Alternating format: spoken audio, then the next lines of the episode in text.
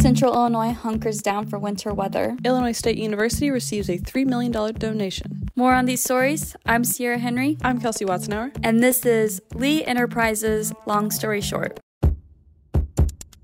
Good evening, everyone, and thank you so much for tuning into this week's episode of Long Story Short, where we recap Central Illinois news from Lee Enterprises journalists. First, we want to congratulate our Herald and Review staff as they get settled into their new building. The team moved from the 601 East William Street to the 225 South Main Street in Decatur. The newspaper will occupy the second and third floors of the new building. The Vieweg real estate business that was housing the space is actually swapping with the Herald and Review and will be moving into the 601 East William Street building.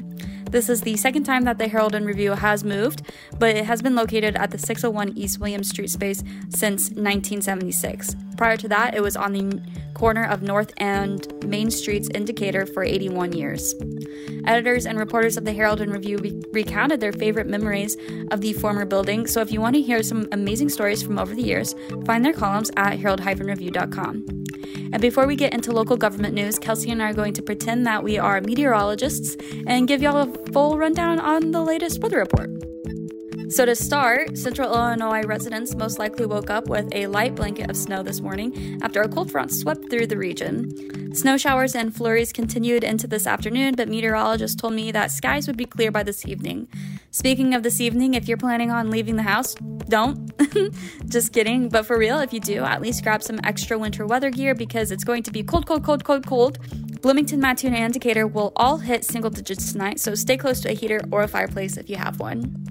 And on that note, this week I wrote a story about homelessness in Bloomington Normal. And frankly, some people don't have a heater or fireplace to warm up to, so they're uh, trying to get into the shelters that are facing limited capacity, especially with COVID outbreaks happening um, it, during these cold times but they did say that at, least at the Salvation Army, they do have something they call the safety net, where they open up their lobby during the cold, cold winter nights, um, so people can warm up, stay there, camp out overnight as long as you need to. Home Sweet Home Ministries also has facing capacity issues, but that's mostly just because the beds are full. People are taking advantage of those resources, staying in the shelter when they can. So uh, turnover has been kind of slow there, but they do uh, they do help by giving out sack lunches and and whatever cold weather gear they might have on hand for um, as far as like blankets, hats, gloves, scarves, all those things Sierra mentioned that you're definitely going to want to wear if you're going out into the elements. McLean County also has several warming centers. Really, every county has warming centers. You just have to know where to look. So we have more information about ours at pantagraph.com.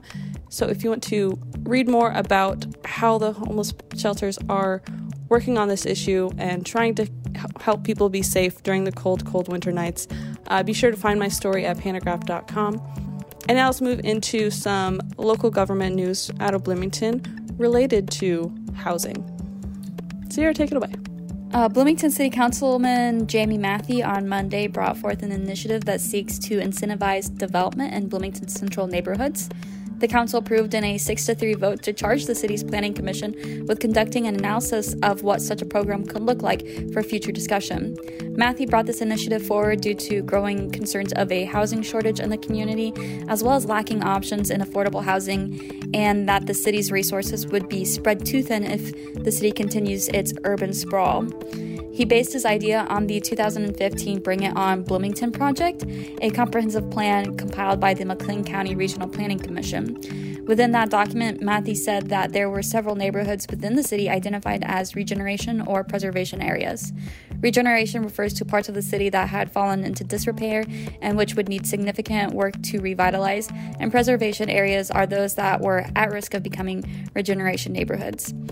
Uh, the housing programs would potentially incentivize developers to purchase or uh, look into options to building up these areas that were identified in the plan.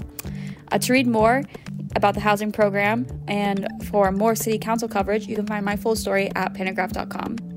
Kelsey's going to tell us about supply chain issues in Central Illinois farms in our business and agriculture section. Kelsey, take it away. As part of Central Illinois' Farm Focus section that went into print on Friday, we had a story from Brendan Dennison about supply chain issues. And like all areas of the economy, Central Illinois farmers are concerned with ongoing supply chain disruptions brought on by the pandemic and other issues, including China shutting down manufacturing facilities ahead of the Beijing Winter Olympics. Farmers are having issues finding equipment and supplies. Brendan Dennison spoke with a few farmers over the last few weeks about the disruptions to hear about how they're handling things. So if you're curious and you want to learn more, you can find his full story at pantagraph.com. As part of Farm Focus, we also have a story, I believe, about like automated tractors and a lot of cool stuff in the Farm Focus section. You can find those stories across our three sites herald-review.com, jg-tc.com, and of course, pantagraph.com. The Bloomington Normal Economic Development Council is launching a new community branding effort to capitalize on recent successes from Rivian and Ferrero. The initiative was announced during the organization's quarterly report, which included updates on unemployment in McLean County, which sits at a 3.3% unemployment rate, which is below the state's rate of 4.3%. In addition to announcing the effort, the EDC said that 286 building permits were filed in 2021, accounting for a total of $268.9 million in investments compared to the 172 filed in 2020. They actually didn't pass the uh, amount of investments made in 2020 because the projects that, though there were fewer projects filed for 2020, they were actually more expensive, um, and those were mostly driven by Rivian expansions. If you want to know more about what's going on in the economic development in McLean County, you can find my full story at pantagraph.com. Now we have some updates on COVID. So Kelsey's going to talk about the last two years and how local hospitals have handled COVID. This week marked two years since COVID 19 was first detected in Illinois, so Connor Wood and I decided to take a look at what our local hospitals had to do to prepare for the vi- virus two years ago, how they've been managing it through the pandemic, and how they're feeling right now.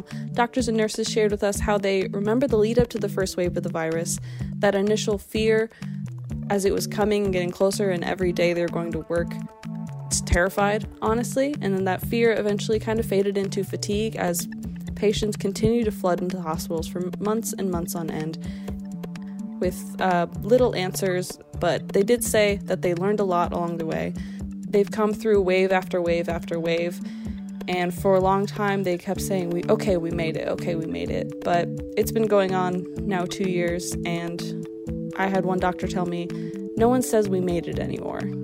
It's like they don't want to jinx it um, because it has been going on so long and they are so exhausted by this and really uh, kind of frustrated in some ways by the numbers they keep seeing and all the difficulties they have to face going to work every day because um, this pandemic is still taking such a huge role in their lives as so many people out in the outside of the healthcare system uh, want to act like they can all move on um, in the hospitals, they can't move on. People are still dying there. Their ICU beds are full, their regular beds are full. And when the beds are full, that means they're full for your stroke, they're full for your car accident, they're full for your heart attack. So they're really doctors and nurses and hospital staffs in general. They're overwhelmed, they're tired. And uh, yeah, it was kind of a heavy story to work on um, last week, but they also had shared a little bit of hope and uh, what it's been like to pull together as as a community within themselves and lean on each other and continue to push through. So I highly, highly recommend checking out our reporting on that as well as like the last two years of pandemic reporting, really. But um, this really gave us an opportunity to take a moment, recognize how amazing our medical staffs are. And uh, so, yeah, you can find Connor and my story at pantagraph.com. In kind of related news, Decatur businesses will soon be handing out free non surgical N95 masks, including Kroger, Walgreens, CVS Pharmacy, and Walmart. Businesses in Bloomington Normal, as well as the Illinois State University, also have plans to distribute uh, the masks. Last week, President Joe Biden announced plans to provide 400 million masks to U.S. residents through pharmacies. Uh, the government's strategic national stockpile has more than 750 million of the highly protective masks to distribute.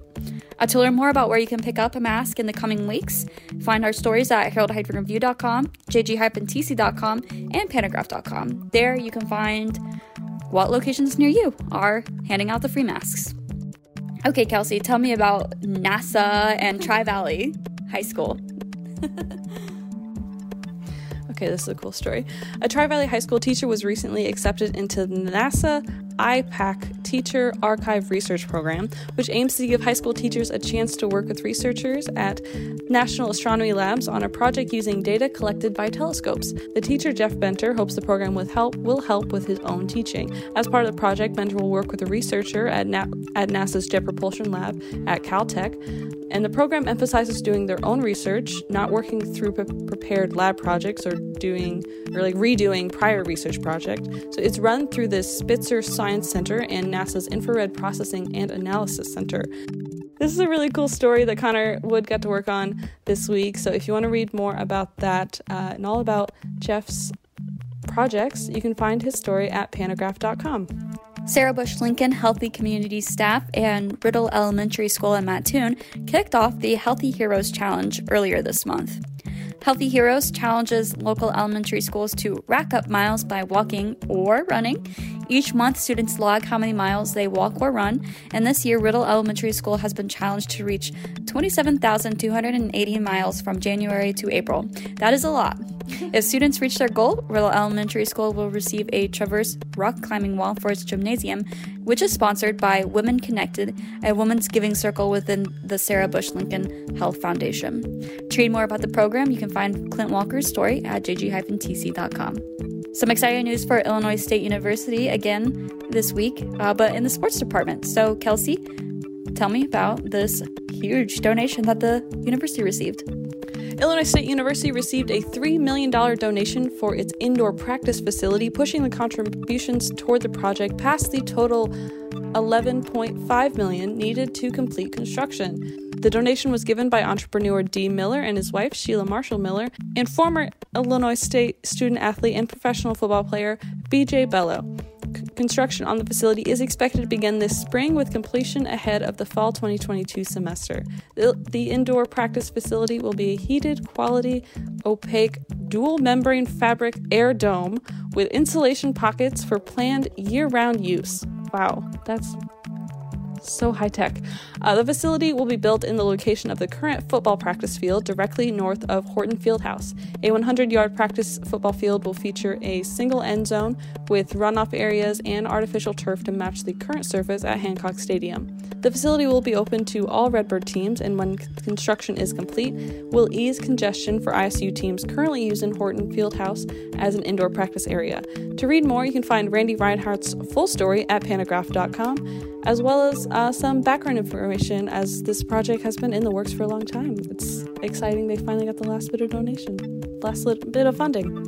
St. Teresa High School in Decatur has launched a fundraising campaign to raise $4.25 million for a new all weather, eight lane track and turf football field. The facility will be able to host a variety of activities, including soccer, football, track, cross country, and daily PE, and daily PE classes. It will also allow the school to host major track meets on its campus. The school is currently without of track, forcing the Bulldogs to work out at parks across the city. So far, the campaign has raised $2.7 million for the project. To learn more about how to donate or the proposed facility, find, my, find Matt Flatten's story at herald-review.com. This week, Matt also wrote a nice profile on Eastern Illinois University's new head football coach, Chris Wilkerson. Wilkerson is a former EIU football star playing for the team from 1991 to 94.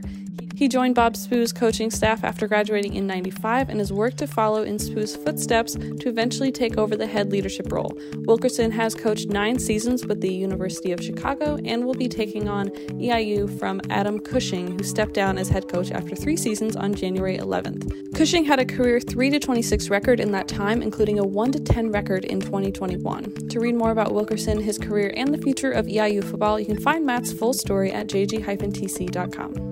All right, now let's move into some public safety news. A shooting in Bloomington Monday night resulted in the death of 29 year old Timothy Mans. The Bloomington man was shot in the 600 block of West Jefferson Street, and officers called to the scene found him inside an apartment building with gunshot wounds. No one has been arrested in connection to the shooting, and Bloomington police are still investigating. Mans' death marks Bloomington Normal's first homicide of 2022 and Bloomington's fourth reported shooting. Kade Heather has the full story at pantagraph.com and will continue to update as more information becomes available. Last Friday, Amari McNabb, a 23 year old from the Chicago suburb of Country Club Hills, became the third Bloomington man sentenced in the shooting death of 25 year old Juan Nash. McNabb was sentenced to 28 years in prison for his role in Nash's death, which occurred after a shootout on Orchard Road in April of 2019. Bloomington Bloomington police recovered 20 shell casings from three different guns at that scene, and three people were struck by gunfire. Scotty Allen, now 21, was injured in the shootout and later became the first defendant in this case to go to trial. He was found guilty in June 2022 of murder, aggravated discharge of a firearm, and mob action, and was sentenced to 50 years in prison. Prosecutors believe he fired the final shot. Exodus Hebert, also 21, pleaded guilty to murder charges and was given 20 years. He was not believed to have fired any shots and was a passenger in the getaway car that night. A McLean County jury found McNabb guilty last summer of murder and mob action, but acquitted him on one count of aggravated discharge of a firearm. Prosecutors argued he played an active role in the shooting. Kade Heather was in the courtroom for the sentencing and has the full story. If you want to hear more on this case, we've been following it since the night it happened, so you can find all of our coverage at pantagraph.com. This week, Tony Reid sat down with Macon County's first female chief public defender in the 72 year history of the office. Uh, Michelle Sanders, 40, is embracing her role as the chief public defender nearly a year after she was appointed to the position.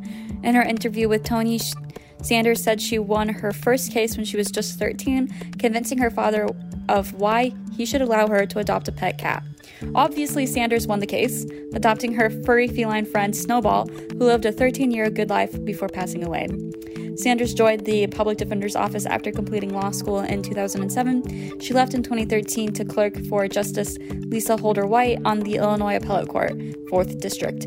But Sanders eventually wanted to return and was back in the public defender's office in 2018. She was an assistant to then Chief David Ellison before being appointed to the top job. To read more about Sanders and her career in law, find Tony's full story at herald-review.com. And now we're going to talk about some community news, uh, some lighter news. Uh, Kelsey's going to talk about art. Kelsey. I love art. Art. Three local artists will be featured at the Decatur Area Arts Council's Anne Lloyd Gallery in February in an exhibit that the gallery coordinator Jamie Foley describes as a sort of love letter to our community. The exhibit, titled Three Paint Decatur, will highlight artists Lucy Brownlee, Barbara Dove, and Stephen Gardner. The work featured will be primarily landscape pieces, but will also include some architectural paintings and some, quote, whimsical interpretations. Each with very different styles, the artist's work will focus on various highlights of the city and will be available for, th- for sale at the Anne Lloyd Gallery. The monthly First Friday Gallery Walk reception will have extended hours until 7 p.m. on February 4th, and the artist will be available beginning at 6 p.m. to receive guests and say a few words about their remarks. To, to read more about the artist, be sure to find Donette Beckett's story at herald-review.com and be sure to check out the gallery walk next week. So that's going to do it for us today, folks. As always, if you're enjoying this podcast and our reporting, check us out on Apple Podcasts, Spotify, or Google Podcasts. While you're at it, head on over to pantagraph.com, herald-review.com, and jg-tc.com to look up subscription information and consider supporting hashtag local journalism.